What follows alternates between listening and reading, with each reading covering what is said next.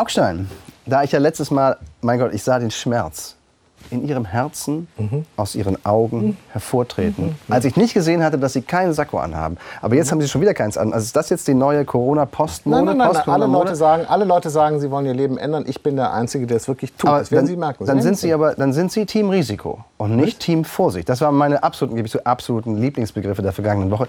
Team Vorsicht und Team Risiko. Ja. Und bei irgendeiner Kindersendung, weiß ich nicht mehr genau wo, hieß es dann, und ob du recht hast oder nicht, ja, sagt dir gleich das Licht. Aber ist, ich finde, es ist eher Team Panik gegenüber Team Vernunft, wenn ich das sagen darf. Und das wird Ihnen jetzt wahrscheinlich nicht gefallen. Aber Vielleicht auch dem einen oder anderen Zuseher okay, zu Hause nicht. Sie, was, was war Panik jetzt, das Risiko oder die Vorsicht? Team Panik sind die Leute, die uns diesen ganzen Schlamassel eingebrockt haben, die sozusagen das gesamte Land stillgelegt haben, ah. auf den Verdacht hin, auf also, den Verdacht hin, dass die Krankheit ihnen so aus dem Ruder laufen könnte, dass wir ja. hier echt eine riesengroße gesundheitliche Katastrophe haben. Auf diesen Verdacht hin haben sie das gesamte Land ja. stillgelegt, obwohl, korrigieren Sie mich, Sie können gerne, äh, äh vielleicht irre ich mich, habe nicht genug gelesen, nicht genug recherchiert, kann einem immer Fehler können passieren. Äh, ich habe keinen Text oder Hinweis gefunden, der sagt, dass es sicher ist, dass man nicht mit weniger strikten Maßnahmen, also das berühmte Händewaschen, Entschuldigung, Händewaschen, Hygiene, Social Distancing, dass man nicht mit weniger Maßnahmen genau den gleichen Effekt erzielt hätte, wie der, den man jetzt hat. Habe ich ja, vielleicht nicht nein, richtig nein, gelesen? Nein, den Beweis, habe ich falsch ich? Glaube, nein, Sie haben völlig richtig recherchiert. Sie können nichts, kann man nicht finden, weil es ja nicht da ist. Ganz einfach. Es ist quasi unwiderlegbar, was Sie sagen, weil man, es nicht, weil, Sie das, weil man auch das Gegenteil nicht beweisen kann. Das ist mir zu Etwas, wovon Sie das Gegenteil nicht beweisen können, kann selber nicht bei existieren. Verneinung, jetzt hab ich, bei doppelten Verneinungen so, steige ich, ich normalerweise stopp. aus. Ich, Sie ganze, ich finde, dafür steht ein bisschen viel auf dem Spiel, dass Sie jetzt so Logeleien nee, draus machen. Das ist keine Logelei. Sie machen eine Logelei draus. Und ich möchte kurz für die angeschlossenen Funkhäuser einen Service-Tweet verlesen, den ich am 18.04. des Jahres verfasst habe im Kreis der Beweis.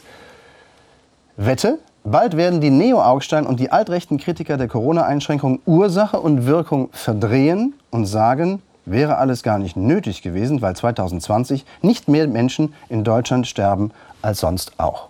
Ah, das ist das berühmte Präventionsparadox. So. Ganz kurz, Sie wir sind ja Erklärfernsehen. Nein, nein, nein, nein. Wir, wir sind auch Erklärfernsehen. Wir haben auch einen Aufklärungsauftrag. Äh, das Präventionsparadox bedeutet, dass äh, man also Maßnahmen macht zur Vermeidung einer Krankheit in diesem Fall und dann tritt sozusagen die äh, äh, Krankheitswirkung, die gefürchtete, nicht ein und dann kommen so böse Corona-Leugner, so wie ich praktisch meinetwegen zum Beispiel, und sagen, das wäre ja gar nicht notwendig gewesen, weil die Maßnahmen nicht eingetreten sind. Nein, das ist die, sozusagen, weil die, weil die, Toten nicht äh, weil die, weil, pardon, weil die äh, befürchteten äh, Entwicklungen nicht eingetreten sind. Das ist das Präventionsparadox.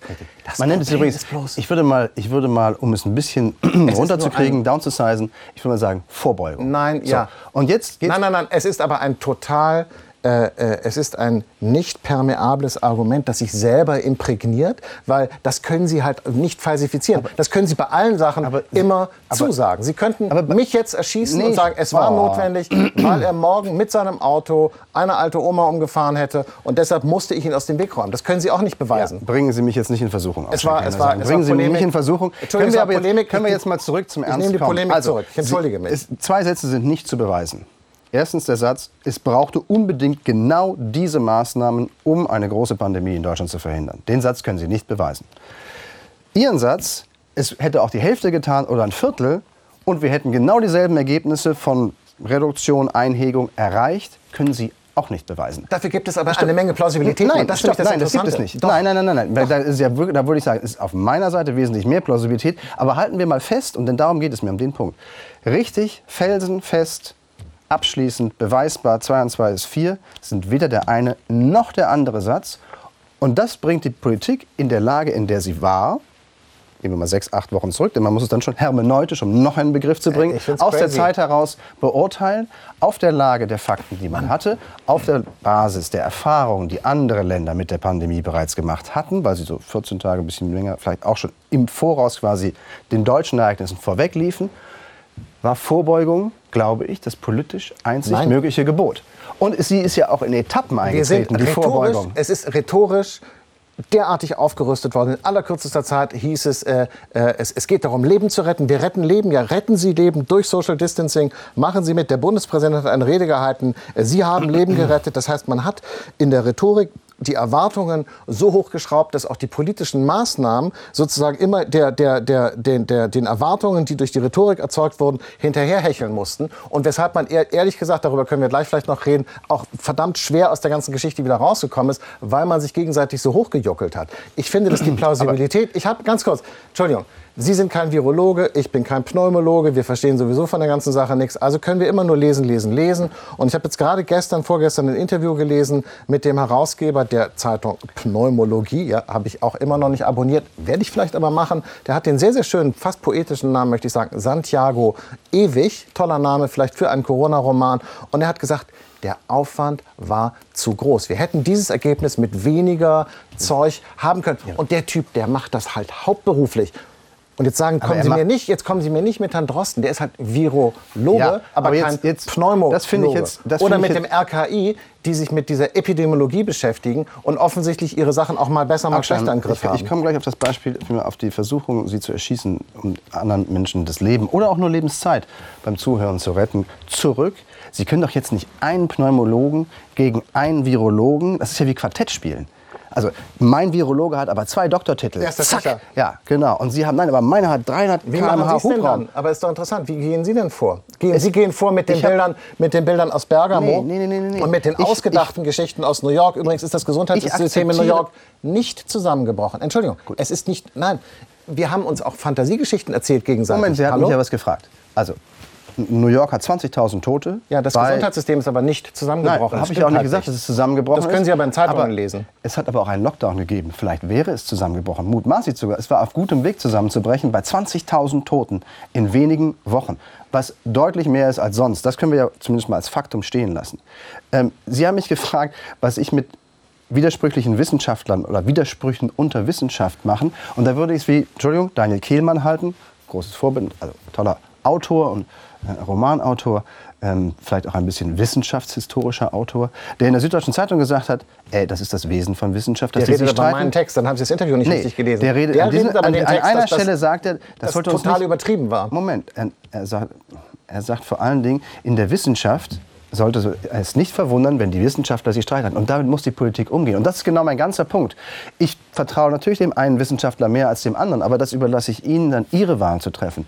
Nur die Politiker müssen, A, dafür sind sie gewählt, ihre Wahl treffen, ja. wem sie da mehr hören. Und dann müssen sie natürlich vorbeugen. Ist doch und klar. Sie müssen maßvoll handeln und sie müssen natürlich. angemessen handeln. So. Und das ist doch, was wir hier haben, ist, weil man sich in, das, in, in, in, das, in dieses Bild vom Präventionsparadox total verliebt hat, weil man erkannt hat, dass das Bild vom Präventionsparadox einen auch schützt vor jeder nachwirkenden Kritik. Denn das Problem ist doch, dass die, die Denkfigur des Präventionsparadoxes verhindert, dass man im Nachhinein diese Maßnahmen überhaupt irgendwie noch besprechen kann. Denn man kann immer sagen, jede einzelne Maßnahme war notwendig, um genau das auszuschließen, worüber wir jetzt deshalb nicht mehr reden können. Das ist echt tricky, muss ich sagen. Und das ärgert Nein, mich. Nein, das ärgert mich. Und ich rede nicht über die Wirtschaft, ich rede nicht über die Schulden und über, ob der Euro jetzt über den Bach geht. Darüber rede ich gar nicht, sondern ich rede über das zehntausendfache, hunderttausendfache Leid, was man Leuten zugefügt hat, die man in die Einsamkeit ja. getrieben hat jetzt und die Kinder, die man aus den Schulen rausgenommen hat. Und das hat man getan.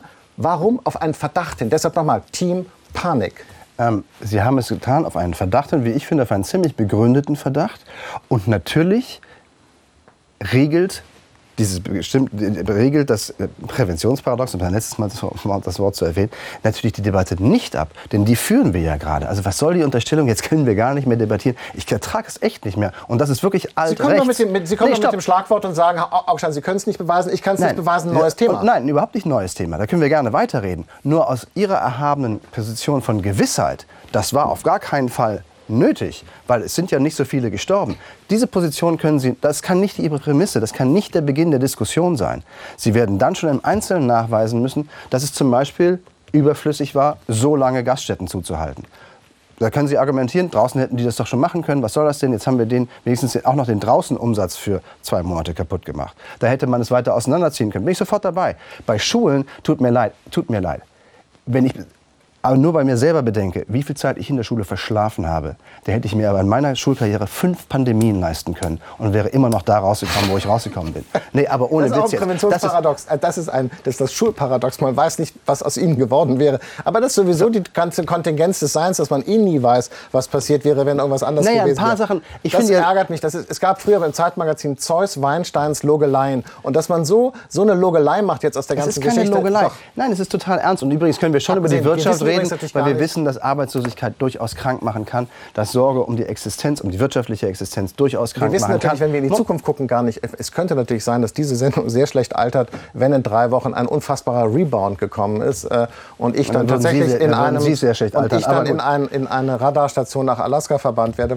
Also, das wäre natürlich noch möglich. Das glaube ich aber übrigens nicht. Und darauf würde ich übrigens auch fast wetten. Nein, es ist doch und, und noch ein Punkt, der Sie mindestens in Teilen widerlegt, ist ja maßlos, meinen Sie natürlich auch, und zu Recht, könnte man ja meinen, auf, mit Blick auf die wirtschaftlichen Folgen. Wie gesagt, Arbeitslosigkeit, Existenzangst, ich weiß nicht was, kann schon auch krank machen, kann auch Leute echt in ihrer Lebenserwartung beschädigen und beeinträchtigen. Das Problem ist halt nur, dass mit dem nationalen Lockdown sicherlich bestimmte Teile der wirtschaftlichen Schäden zu erklären sind, aber ganz gewiss nicht alle. Ja, Schweden, das nee, Moment, doch, das, das, Schweden, deshalb redest du auch gar nicht stopp, Schweden ist doch immer ihr Vorbild gewesen. Vergeuden Sie doch nicht so, Zeit mit dem Thema, über das ich gar nicht spreche. Ich wollte ja nur einen Punkt machen. Schweden ist doch immer ihr Vorbild gewesen, weil die es tatsächlich noch ein bisschen laxer gehandhabt ja, ja, haben, aus Regierungssicht.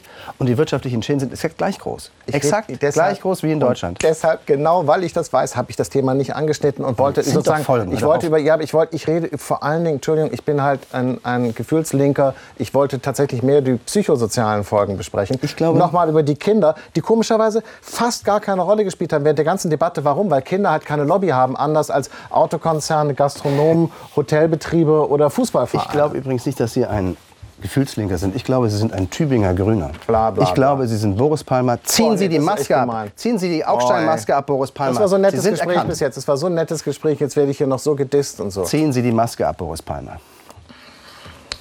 Dankeschön. you